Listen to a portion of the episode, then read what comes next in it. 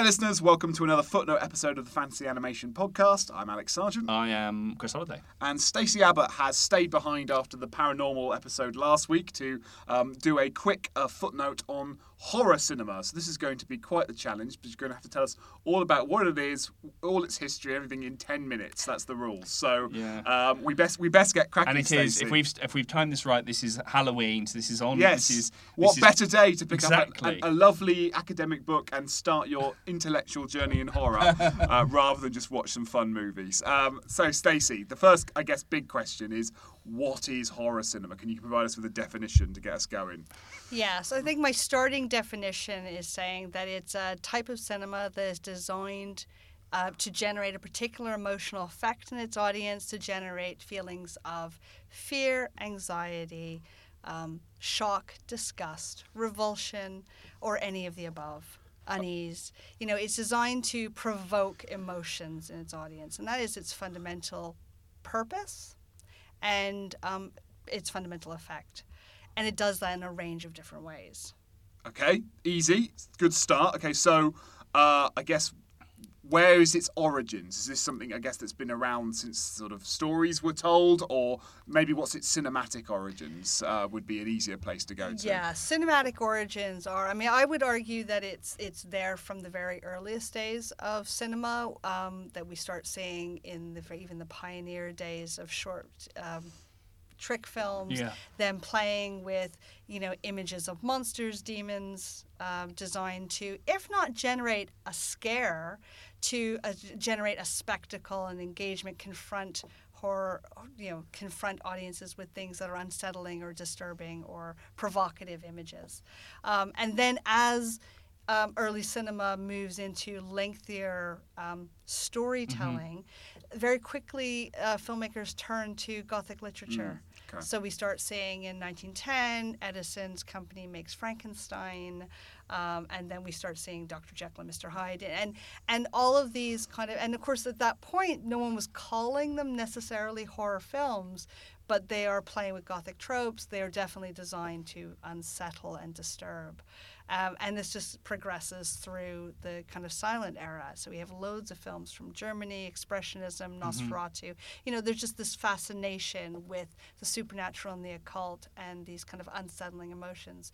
And then all of that gets sort of settled into a more co- more defined genre um, in the 1930s with the coming of sound, which I think is a really important element to horror becoming a more recognizable genre. That sound becomes really key, and we get um, Universal Studios and then other American studios start making these kind of iconic horror films and from Dracula, Frankenstein, The Murders in the Rue Morgue, um, Mad Love, and these films start becoming marketed and presented as horror films because they are recognized to generate a horrific effect in their audiences, and it kind of takes from there. So it kind of has this kind of slow birth over the first 20, 30, 30 years of cinema till it becomes quite fully formed as a recognizable genre, which of course then continues to evolve and change um, as audiences change. Because if it's a genre based on on uh, a need to create an emotional effect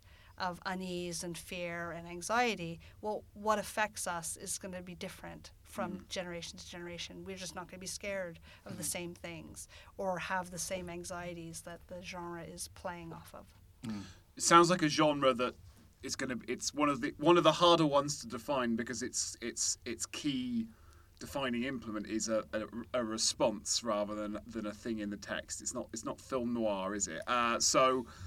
Is there is there anything we should be looking for in terms of codes and conventions, or should we root it really just in that kind of things that scare us? Because that obviously takes us from Frankenstein to Psycho to uh, anything in I was between, thinking like, right? yeah, like body genres and things like that. Yeah, it feels yeah, like yeah. it's more rooted in, as you say, that kind It's of. rooted in very physical. I mean, it's a genre that's designed to have almost physical effect on its audience, and I think we respond to physicality. So the body is definitely a key thing that links all of these tropes together, whether it's vampires and zombies or slashers.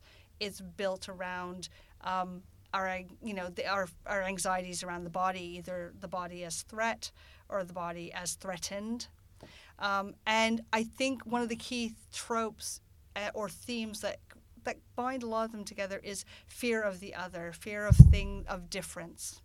Um, and something kind of and and, yeah, a threat that is othered or um, a challenge to that perception of the other being a threat. You know, the, the that inversion of taking something that historically was considered to be quote unquote normal and revealing that to be monstrous. So our relationship to the other is a kind of key thing that horror negotiates and as a very recurring trope. Um, but you're right, it's it's because it's designed to have an emotional effect. What you get with horror are a series of subgenres. And the was just gonna ask you, subgenres yeah. are the ones where you have much more codified, recognizable traditions. So, you know, vampire films, um, which is one of my preferred hobby horses, Sure. is, you know, it's filled with kind of codes and iconography and conventions from religious imagery to garlic and wooden stakes and coffins or even when it abandons that in more recent ones we have sunlight and we have silver and you know it is just filled with we all know what a vampire looks like we know you know we're, Mm-hmm. we've been taught what to expect but likewise with slasher films Yeah. with possession films the exorcist is uh, is is recurring is celebrating its 50th anniversary These are all subgenres. These are rather subgenres. than anything else. yeah, I mean, Okay. I think there's there's arguably overlap between them. If you watch The Exorcist three, one could just say that that's a possession film, but it's also a slasher film. Okay. You know, I think there's definitely dialogue, but I think subgenres are a useful way to mm. think about them if you're looking to kind of how to recognize them. But I think as audiences, we kind of know a horror film when we see Yeah, one. yeah, yeah. You Sounds know- very much like fantasy to me. Yeah. So, Well, uh, uh, yeah, well, I yeah, like the it, kind of yeah, the classic. That's the film I point to is the thing that. Yeah. Um, I, I had a question which I guess is more sort of industrial because you said that there seem to be these interesting phases of horror, and I quite like the idea that sound comes along and does something to the. Given what we know about fantasy and special effects, and presumably horror, horror and special effects, and um, I, I, I guess I had a question about kind of. It seems like wait, it seems to me from the outside as somebody who's not an expert at all in horror, and as I said to you about an hour ago, I only saw Carrie for the first time last night. Um, why? Uh, maybe maybe there is no answer. Why are horror films so conducive to sort of series and series like sequels and franchises? Because that seems quite a recurring feature of the genre in a slightly so it is rooted in in uh, kind of affect and spectatorial response but it's also I just feel like a lot of horror films are franchised and Yeah. made made into serials. I just wondered if you had any kind I of thought- do. I mean, I, I mean, I think um, beyond the commercial success, Sure. which is an obvious answer, um, I think it's because um, there's something about the monster or the threat that is something that even when a film ends and you've contained it or we've stopped and we've destroyed it, we know the monster will always come back. And I think there's that, and that's been the case since you know the 30s at Universal, where yes, we kill the vampire, but we'll have another vampire film. It'll be his daughter, or it'll be uh, the son of Dracula, or Yeah, right, right. the Wolfman, and man, the Mummy films, endless Mummy films, because there's a recognition that actually you may stop them, but they will come back, and they and that somehow Right. you can never fully. And I think that's one of the again one of the pleasures and one of the things that's interesting about horror, even when it seems to be contained, it's not really. They will continue in that kind of Robin Wood Return of the Repressed. Mm-hmm. The, the monster will continue to erupt into society and disrupt Yeah. um, our our cozy world. Could I ask one question about kind of um, reception? I guess I guess there are two ways you can be interested in horror. Uh, there's the way that I'm interested in horror, which is watching it and, and being interested in what it does and, and enjoying it and things like that. And then there's the way my partner's interested in horror, which is just to say, why on earth would anyone be interested in horror, Sure. right? And the way that articulates that kind of there's there seems to be quite um, it's quite a, a genre that's always fighting for its sort of leg- for its not only just its legitimacy, but it's almost like it's it's um, respect. It's not just about artistic respectability; it's about kind of moral respectability, right? So I wonder if you could sort of talk about that and how that's might have played out um, Yeah. over its history. Yeah. Yeah, absolutely. I mean, it's it's been it's a genre that has a history of being and is often described as being inherently disreputable. Um, because it, it invites us to wallow in these negative emotions, um, and yet it's it's also been historically very popular.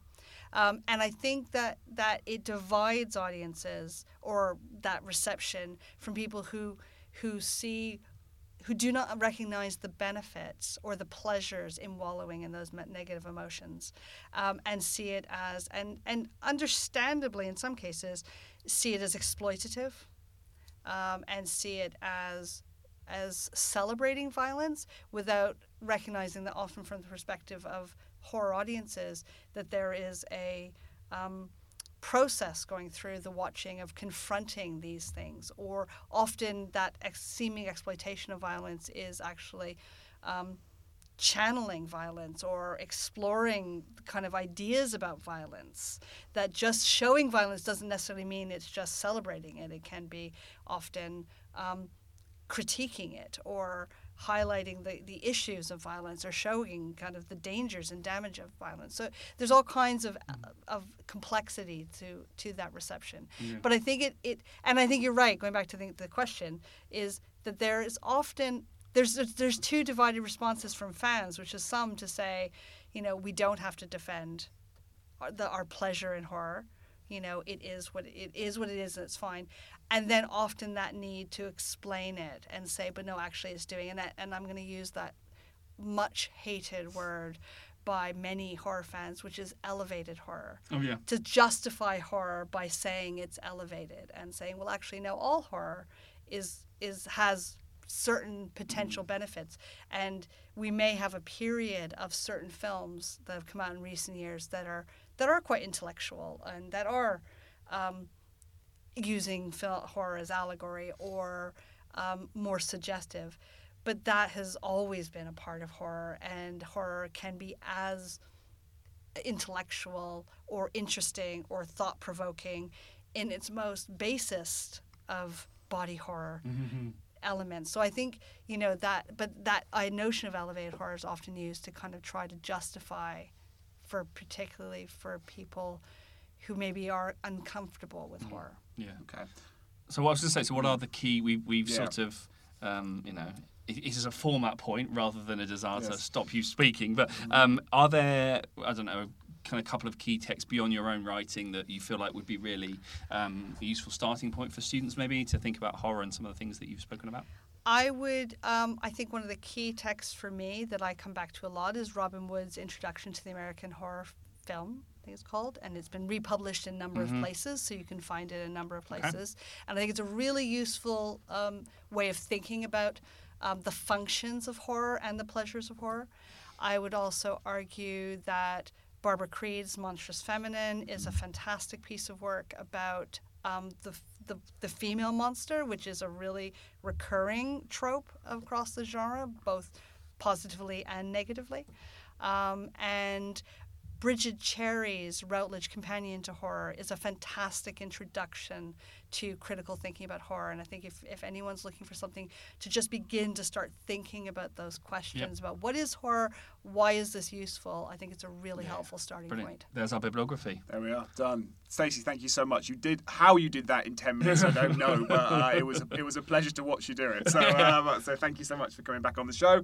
Um, and uh, yeah, if you have suggestions for future footnote episodes, you can email us at fananimresearch f a n a n i m research at gmail.com, and we'll be delighted to take them for future episodes. Otherwise, we'll see you next time. Bye. Oh, and happy Halloween.